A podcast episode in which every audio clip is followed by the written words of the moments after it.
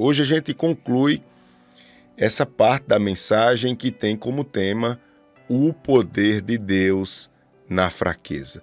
Lembrando a você que não deu o seu like ainda, que não compartilhou, que ainda não despertou, para que outras pessoas estejam conosco, compartilhe agora, dê o seu like aí no Facebook, no YouTube, para que essa mensagem alcance outras famílias e em seguida nós estaremos orando por você e apresentando o seu pedido de oração. Em seguida já, 9h40, nós estaremos orando e assim nós vamos entregar ao Senhor o nosso culto, o nosso momento com Deus.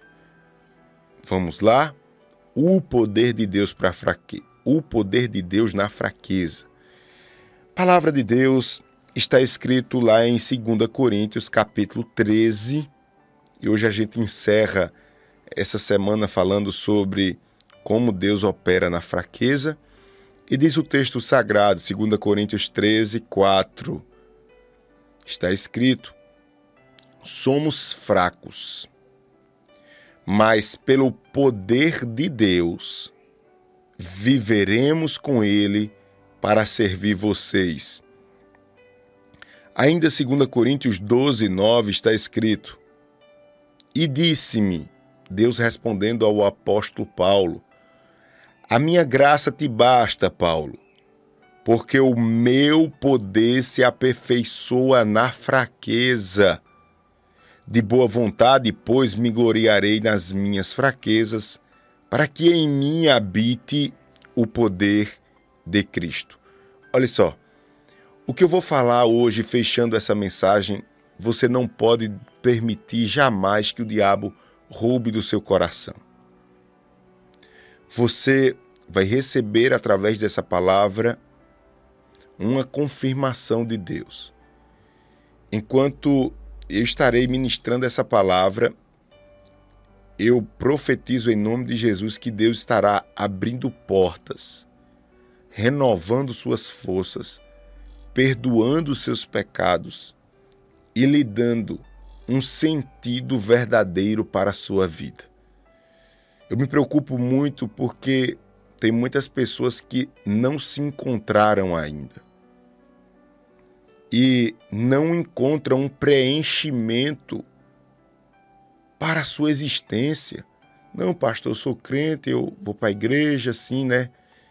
Mas tem hora, pastor, que bate aquela angústia, que tem hora que bate aquela falta de significado para as coisas.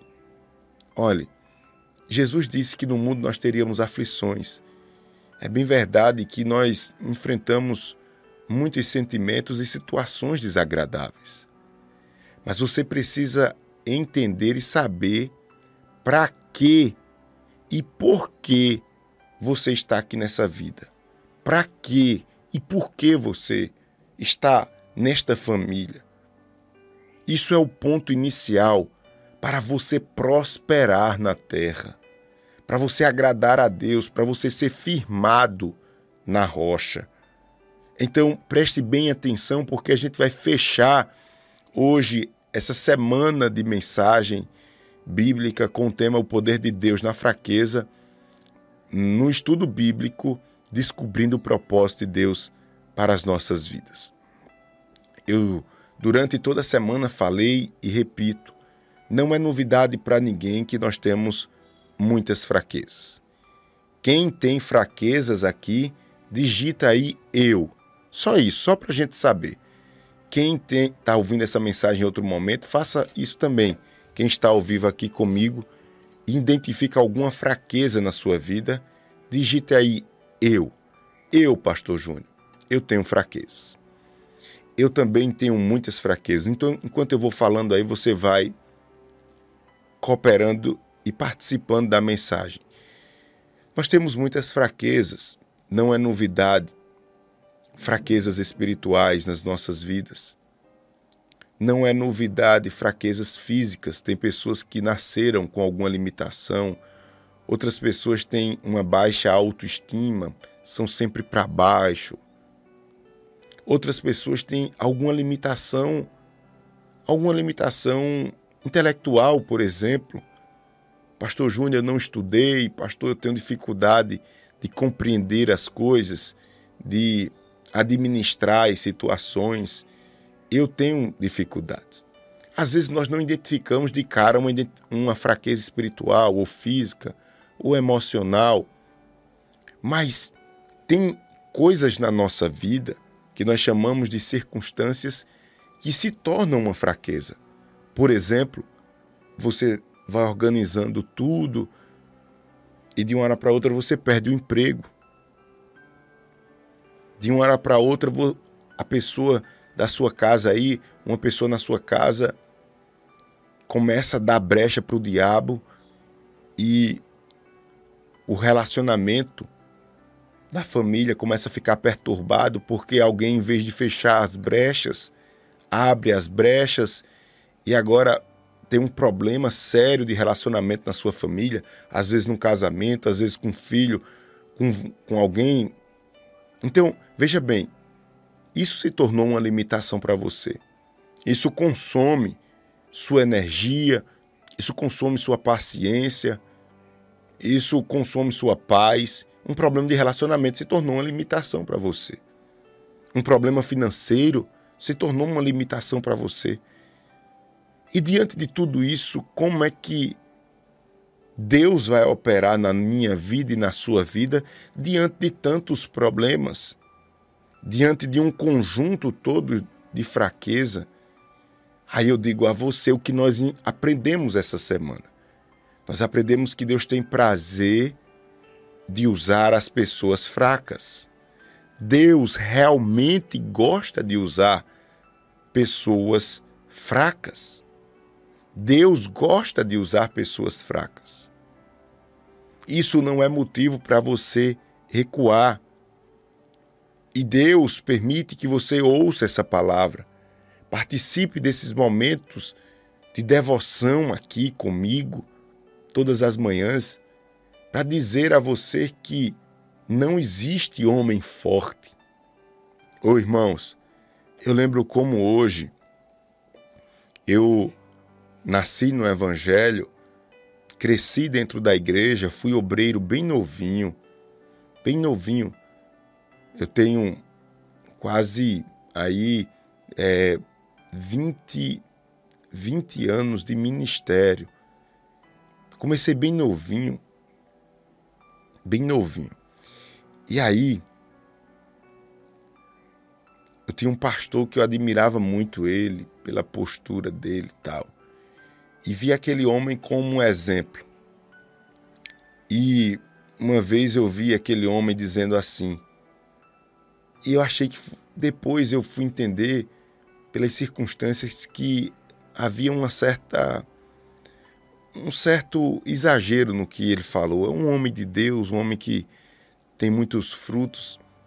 E eu vi ele pregando e dizendo assim, podem dizer tudo de mim, só não diga que eu não sou um homem de Deus. E eu já admirava muito aquele pastor e eu, poxa, fiquei pensando assim. Eu comecei a ver aquele homem como um homem perfeito ou quase perfeito. Claro, da minha imaturidade, ainda jovem, obreiro. E depois eu vi que as circunstâncias mostraram totalmente o oposto. As circunstâncias mostraram as fraquezas daquele homem. Depois eu olhei para aquele homem de uma maneira diferente, mas não deixei de reconhecê-lo como um homem de Deus. Mas talvez aquela expressão, aquela declaração dele foi uma declaração orgulhosa, talvez. Me chame de qualquer coisa, mas só não me chame de homem de Deus. E depois as circunstâncias mostraram outra coisa. Eu estou dizendo isso para você porque não tem ninguém perfeito. Deus não usa ninguém perfeito. Não tem ninguém forte. Deus não usa ninguém forte. Porque não tem. Nós temos as nossas limitações. E são muitas as limitações. Se você puder, coloque a mão no coração e diga assim: Deus vai me usar com as minhas fraquezas. Deus vai me usar com as minhas fraquezas.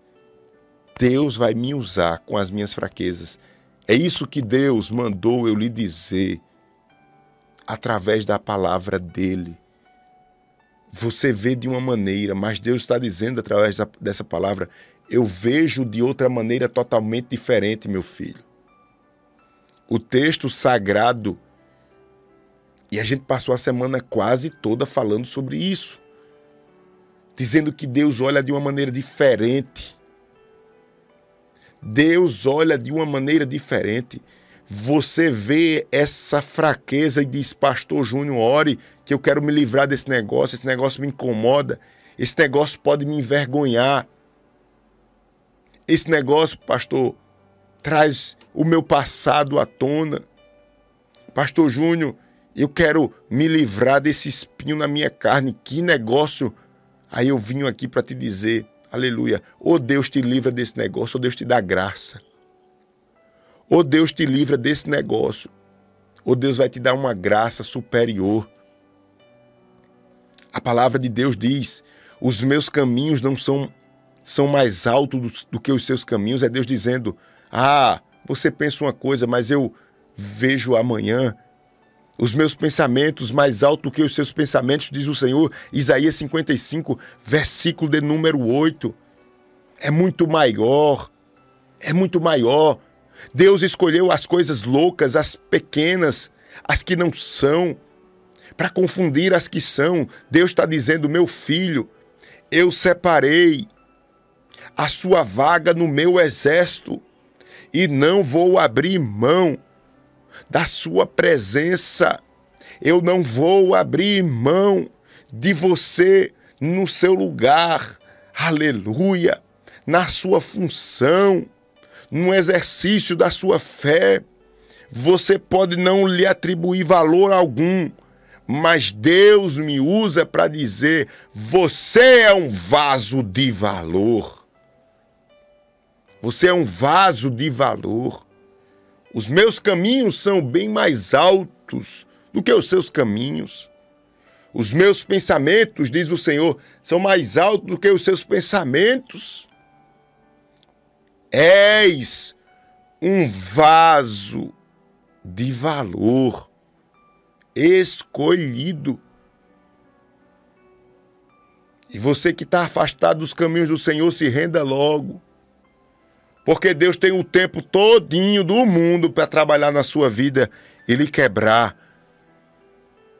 Você que tem se permitido ser instrumento do diabo para destruir sua casa e sua família, se renda. Porque Deus não vai abrir mão de você. Deus não vai abrir mão de você. Se for necessário ele lhe quebrar todinho, ele vai lhe quebrar. Mas a sua alma ele não vai perder. Ele vai confundir os homens através da sua vida. É hora de dizer: Senhor, trabalha, faz o que eu não posso fazer diante das minhas fraquezas, diante das minhas limitações. Pare com esse negócio de querer mostrar o que você não é. Há uma virtude que demonstra que Deus está na sua vida. Essa virtude é a virtude da transparência.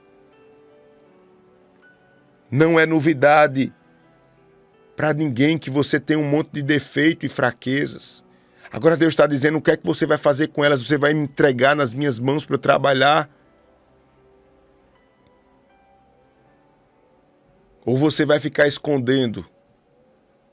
Ou você vai ficar se camuflando em atividades religiosas?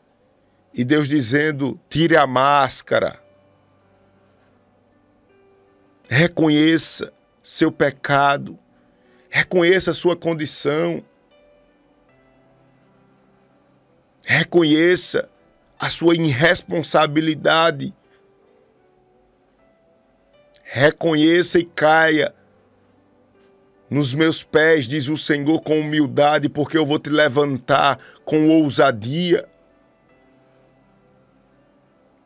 Infelizmente, irmãos, nós queremos impressionar as pessoas. Infelizmente, nós queremos mostrar o que nós não somos. Mas você não foi chamado para impressionar. Você foi chamado por Deus para convencer as pessoas através da presença de Deus na sua vida. Você foi chamado para influenciar, não foi para demonstrar o que você não é. Está faltando algo nas nossas vidas. E esse algo Deus chama de verdade. Meu casamento não vai prosperar se eu não me blindar com a verdade de Deus. Meus negócios não vão prosperar se eu não me blindar com a verdade. Não vão. Deus não vai ser glorificado na minha vida se eu não me blindar com a verdade. A palavra do Senhor diz que a verdade é escudo e broquel. Isso quer dizer, a verdade é proteção. Quando você é verdadeiro, você naturalmente é transparente. Ah, pastor, mas os homens, problema dos homens. Você não chegou aqui, não é porque você é bom, não. Você chegou aqui porque Deus tem te sustentado. Você chegou aqui porque Deus é na sua vida.